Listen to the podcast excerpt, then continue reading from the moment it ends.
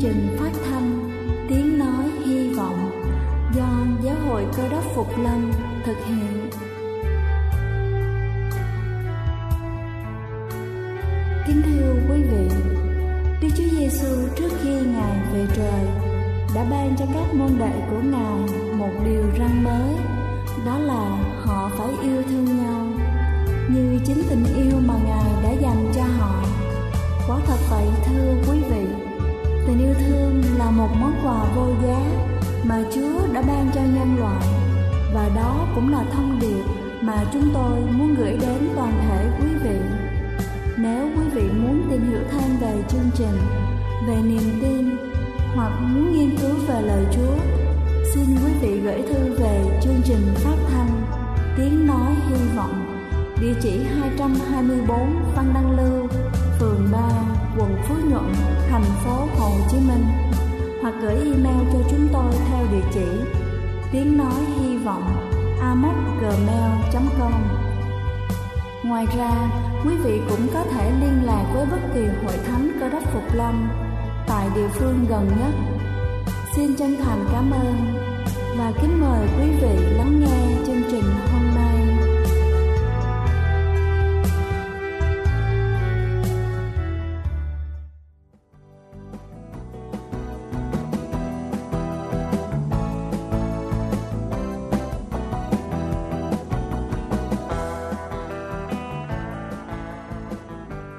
Xin kính chào quý vị thính giả thương mến. Xã hội ngày nay luôn luôn phải đối đầu với những áp lực từ gia đình, môi trường học tập và làm việc. Chính vì thế, tỷ lệ mắc chứng stress ở nước ta ngày càng cao hơn. Việc này cũng đòi hỏi chúng ta phải có cơ chế đồ ăn hợp lý để kịp thời cung cấp năng lượng cho những ngày làm việc tiếp theo. Sau đây chúng ta sẽ cùng nhau tìm hiểu 8 loại thực phẩm giúp đẩy lùi stress. Thứ nhất đó là rau xanh. Những loại rau có lá màu xanh như là rau bina chứa Black, một loại chất sản xuất ra dopamine giúp cho chúng ta bình tĩnh và minh mẫn. Theo một trong những phát ngôn viên của Viện Dinh dưỡng và chế độ ăn Mỹ cho biết, nghiên cứu trên 2.800 người trung niên và cao tuổi cho thấy người bổ sung nhiều chất platelet có nguy cơ giảm các triệu chứng trầm cảm nhiều hơn so với những nhóm còn lại. Một nghiên cứu khác năm 2013 của trường đại học Otago cũng cho thấy sinh viên có xu hướng cảm thấy bình tĩnh, hạnh phúc và mạnh mẽ hơn trong những ngày họ ăn nhiều rau và trái cây.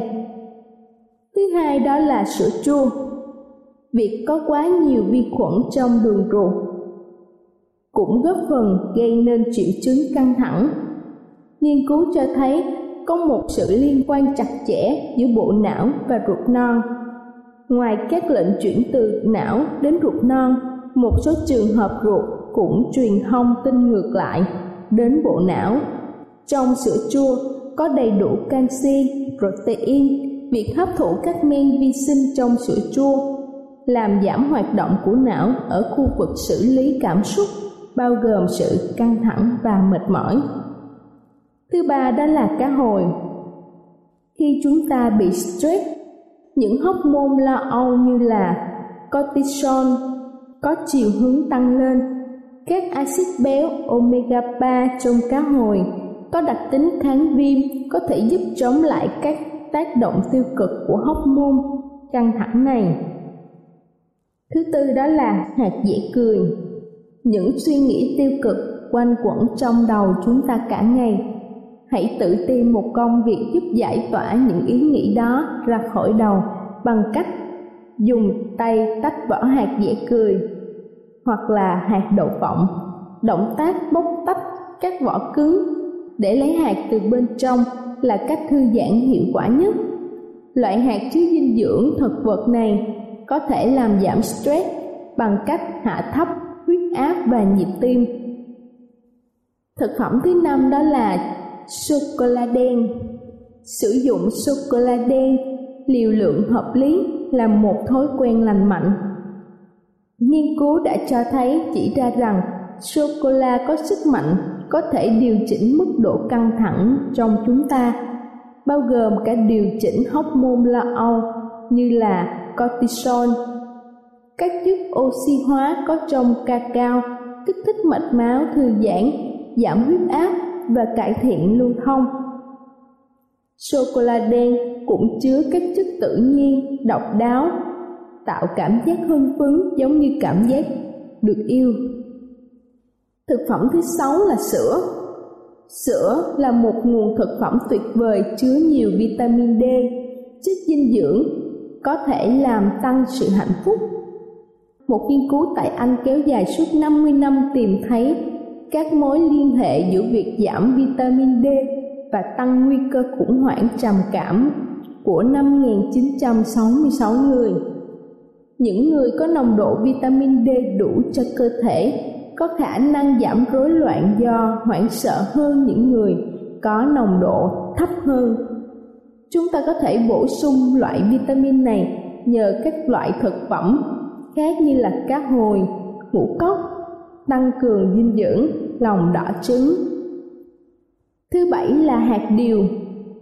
Trong 28,35 gram hạt điều chứa 11% lượng kẽm cần thiết bổ sung cho cơ thể trong ngày. Kẽm là loại khoáng chất cần thiết giúp cơ thể giảm lo âu. Nếu cơ thể chúng ta hấp thụ đủ lượng kẽm, có thể giúp cho tâm trạng của chúng ta cải thiện đáng kể. Một số loại thực phẩm khác giàu kẽm như là thịt bò, thịt gà và sữa chua. Ngoài ra, Ngoài ra, hạt điều cũng có rất nhiều omega 3 và protein. Vì vậy, chọn hạt điều làm bữa ăn phụ là sự lựa chọn thông minh cho cơ thể, cải thiện triệu chứng stress của chúng ta. Và thực phẩm cuối cùng đó là bơ. Một nghiên cứu năm 2014 của trường đại học Lona Linda cho những người thử nghiệm dùng nửa quả bơ vào buổi trưa Cách làm này giảm 40% ham muốn ăn thêm bữa phụ. Nhờ vậy, chúng ta giảm khuynh hướng nạp thêm các loại thức ăn nhẹ, kém lành mạnh, gây gia tăng căng thẳng trong cơ thể. Kính thưa quý vị, trong cuộc chiến chống stress, ngoài các biện pháp thư giãn tâm lý, việc lựa chọn các loại thực phẩm có tác dụng giảm stress là một cách hỗ trợ hiệu quả. Hy vọng qua bài chia sẻ hôm nay sẽ giúp chúng ta có thể lựa chọn bổ sung cho cơ thể của mình và những người thân yêu trong gia đình trong lúc mệt mỏi và căng thẳng. Đây là chương trình phát thanh do Giáo hội Cơ đốc Phục Lâm thực hiện. Nếu quý vị muốn tìm hiểu về chương trình hay muốn nghiên cứu thêm về lời Chúa, xin quý vị gửi thư về chương trình phát thanh Tiếng Nói Hy Vọng địa chỉ 224 Phan Đăng Lưu, phường 3, quận Phú Nhuận, thành phố Hồ Chí Minh hoặc gửi email cho chúng tôi theo địa chỉ tiếng nói hy vọng gmail.com Ngoài ra, quý vị cũng có thể liên lạc với bất kỳ hội thánh cơ đốc Phục Lâm tại địa phương gần nhất. Xin chân thành cảm ơn và kính mời quý vị tiếp tục lắng nghe chương trình hôm nay.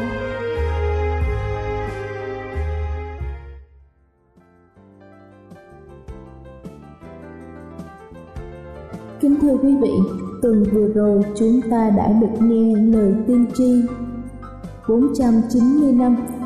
Tuần này chúng ta sẽ được tiếp tục nghe lời tiên tri của 2.300 năm.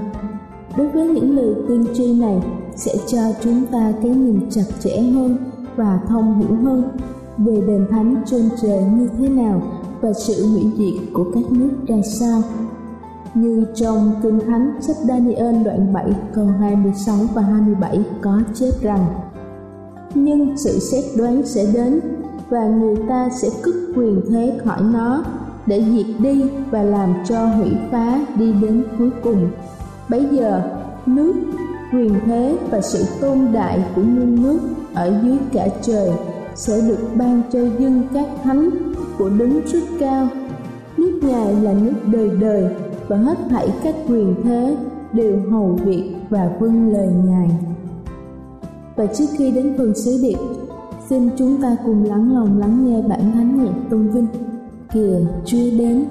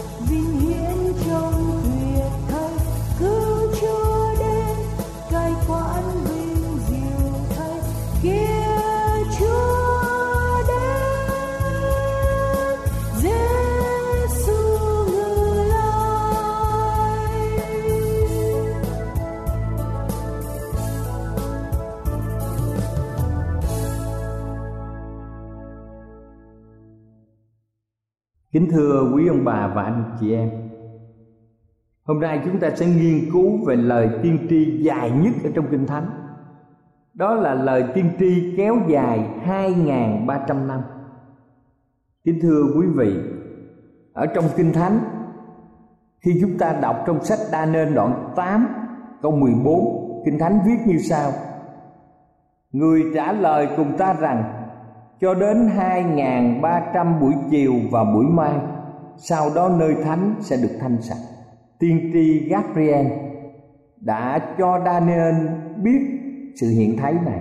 Và trong kinh thánh sách Daniel đoạn 8 câu 26 kinh thánh viết rằng vả sự hiện thấy về các buổi chiều và các buổi mai mà đã nói đến là thật.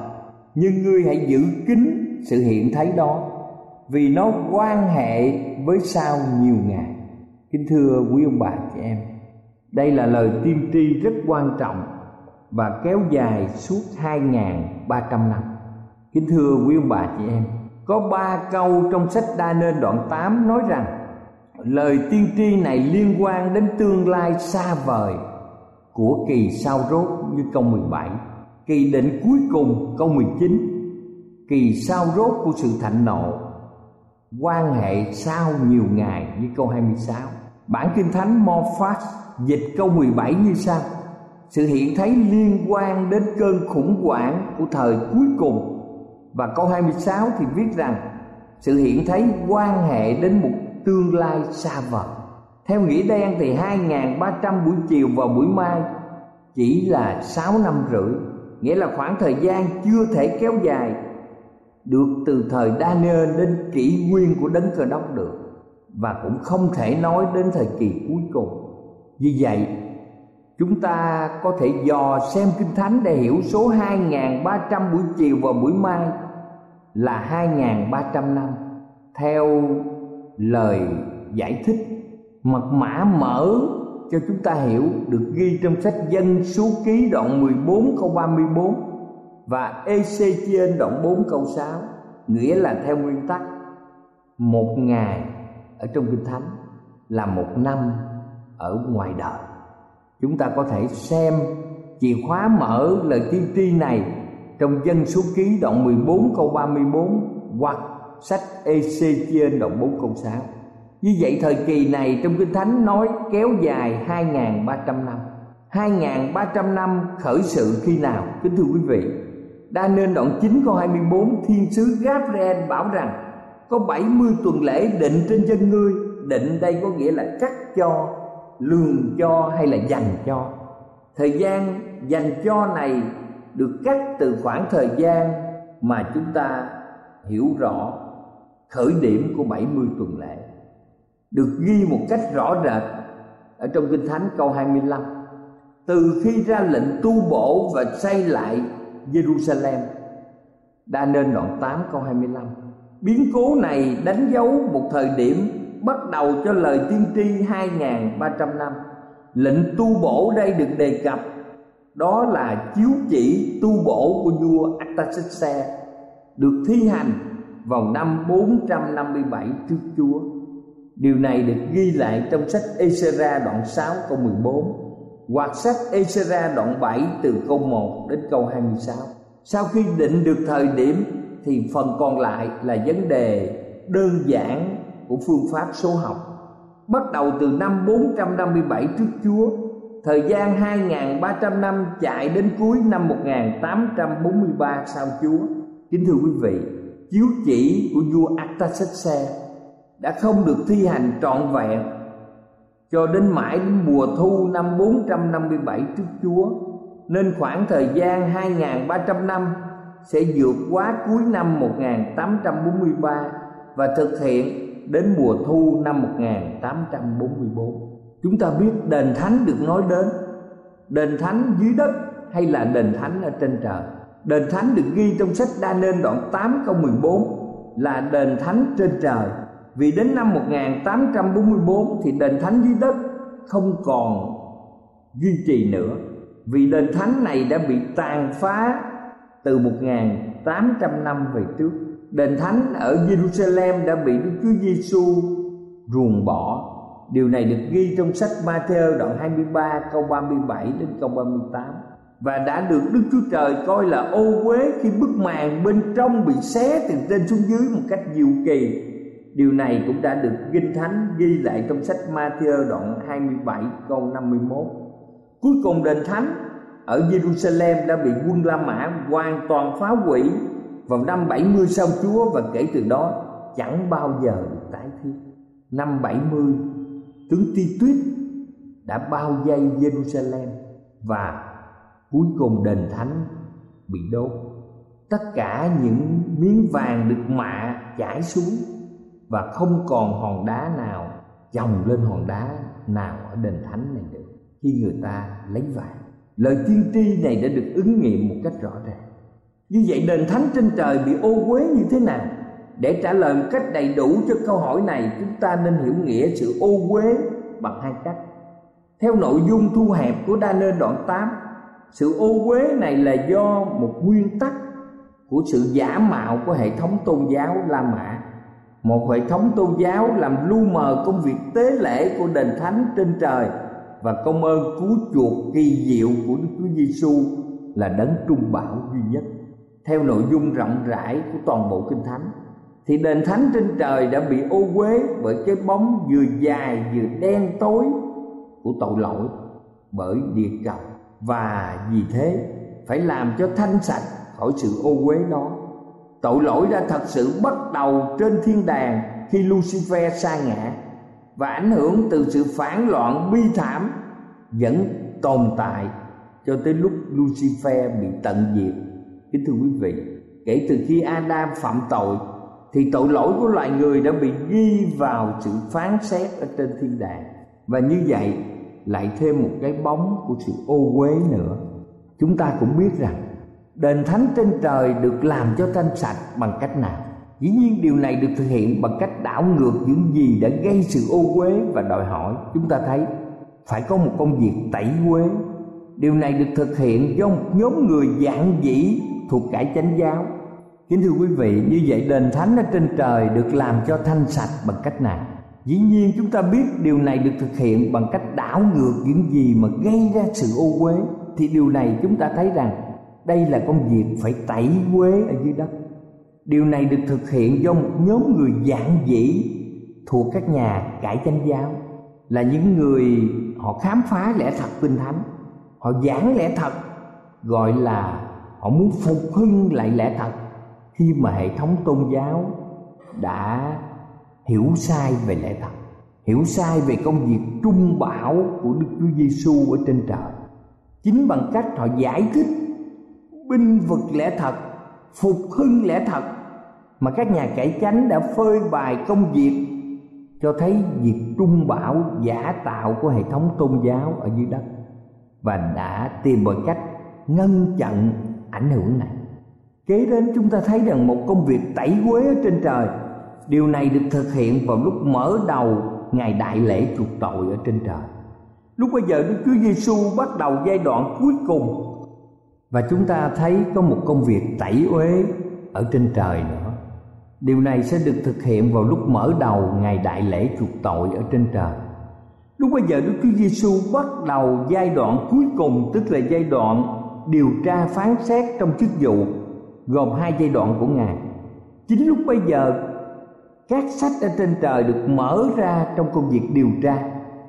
Điều này được ghi trong kinh thánh đa nên đoạn 7 câu 10 và những tội lỗi mà con cái của Đức Chúa Trời xưng ra thế nào và được bôi xóa đi. Công việc tẩy quế này có một tầm mức sâu rộng và sẽ không chấm dứt cho đến khi cả vũ trụ được tẩy sạch, nghĩa là cho đến lúc chấm dứt thời kỳ một ngàn năm. Lúc bây giờ tội lỗi và kẻ gây ra tội lỗi bị hủy diệt hoàn toàn, thì Đức Chúa Giêsu sau một ngàn năm cùng với các thánh đồ xuống thành thánh ở dưới đất. Kính thưa quý ông bà chị em, đối với cá nhân chúng ta, năm 1844 có ý nghĩa gì? Ý nghĩa của năm ấy là chúng ta bước vào một hoạt động trọng đại và thử thách cam go nhất của lịch sử nhân loại. Ngày đại lễ chuộc tội ở trên trời đã đến. Giờ phán xét của đức chúa trời đã thật sự bắt đầu. Bây giờ là lúc Đức Chúa Giêsu thực hiện chức vụ cuối cùng của loài người đối với kẻ có tội.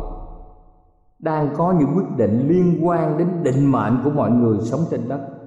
Chẳng bao lâu nữa chiếu chỉ sau đây sẽ được ban ra và sẽ chấm dứt thời kỳ ân điển cho loài người được ghi trong sách Khải Quyền đoạn 22 câu 11. Kẻ nào ô uế cứ còn ô uế nữa, kẻ nào công bình cứ làm điều công bình nữa chúng ta đã sẵn sàng cho quyết định số mạng của chúng ta ngay hôm nay chưa?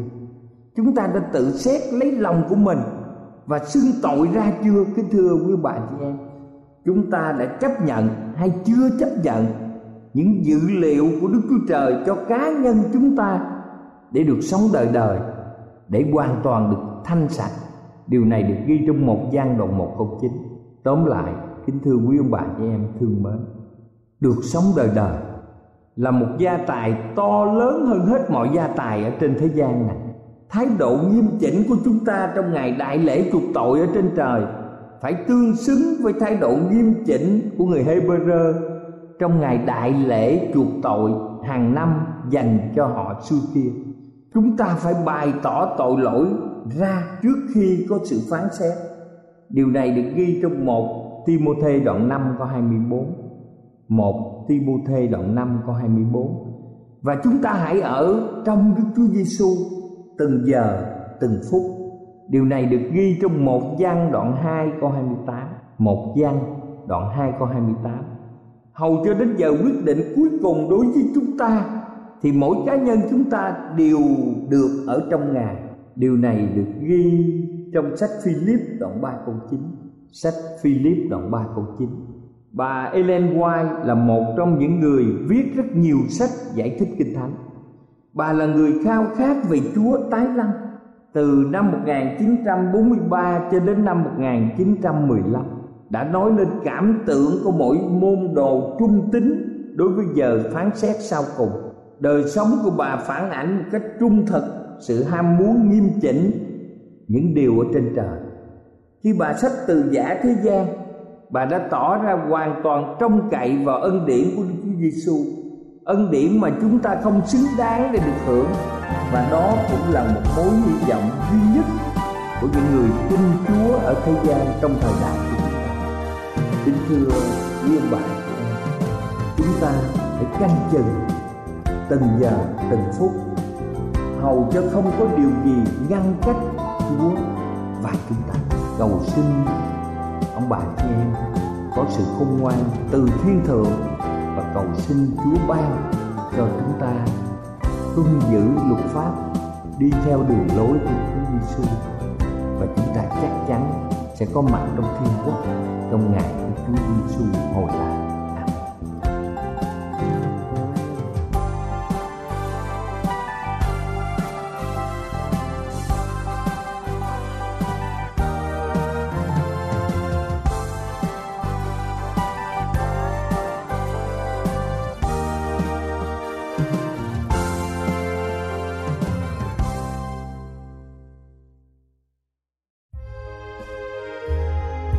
Đây là chương trình phát thanh Tiếng Nói Hy Vọng do Giáo hội Cơ đốc Phục Lâm thực hiện. Nếu quý vị muốn tìm hiểu về chương trình hay muốn nghiên cứu thêm về lời Chúa, xin mời quý vị gửi thư về chương trình phát thanh Tiếng Nói Hy Vọng, địa chỉ 224 văn Đăng Lưu, phường 3, quận Phú Nhuận, thành phố Hồ Chí Minh hoặc gửi email cho chúng tôi theo địa chỉ tiếng nói hy vọng gmail.com Ngoài ra, quý vị cũng có thể liên lạc với bất kỳ hội thánh cơ đốc Phục Lâm tại địa phương gần nhất. Xin chân thành cảm ơn và hẹn gặp lại quý vị trong chương trình lần sau.